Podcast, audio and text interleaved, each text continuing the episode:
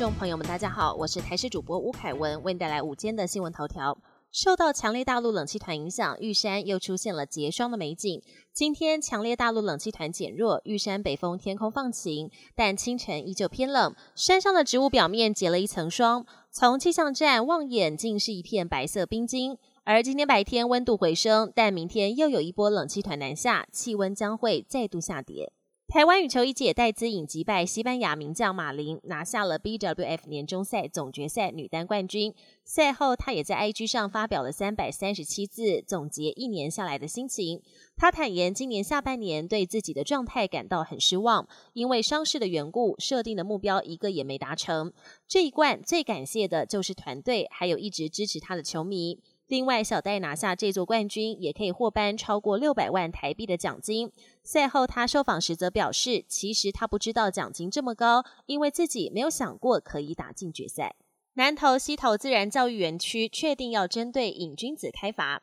虽然园区早已实施禁烟，但过去法令只限制室内禁烟，户外则是设立吸烟区。若有人违规，只会口头劝导。直到上个月，卫福部终于将园区纳为全面禁烟场所，因此游客违规，园方可依烟害防治法开罚，最重一万元。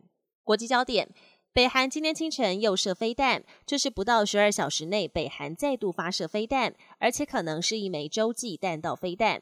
北韩十七号晚间也往朝鲜半岛东岸外海发射一枚短程弹道飞弹，飞行约五百七十公里后坠落海中，引发国际关注。日韩同声谴责北韩的行为，北韩则反控美国派遣核动力潜舰停靠南韩釜山，警告共同军事演习是核战争的预演。阿根廷东部周末遭到暴风雨侵袭，最高风速超过每小时一百四十公里，不少树木和电线杆被强风吹倒。其中位在阿根廷布宜诺斯艾利斯省的巴伊亚布兰卡市受灾最严重，当地一座体育馆屋顶坍塌，导致十三人死亡。阿根廷总统府向罹难者及家属表达哀悼，并呼吁当地民众要注意安全。印度一个钻石之都，全球百分之九十的钻石都在这里切割。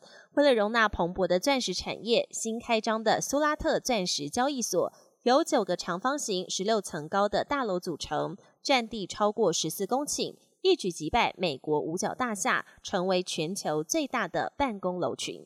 本年新闻由台视新闻制作，感谢您的收听。更多内容请锁定台视各节新闻与台视新闻 YouTube 频道。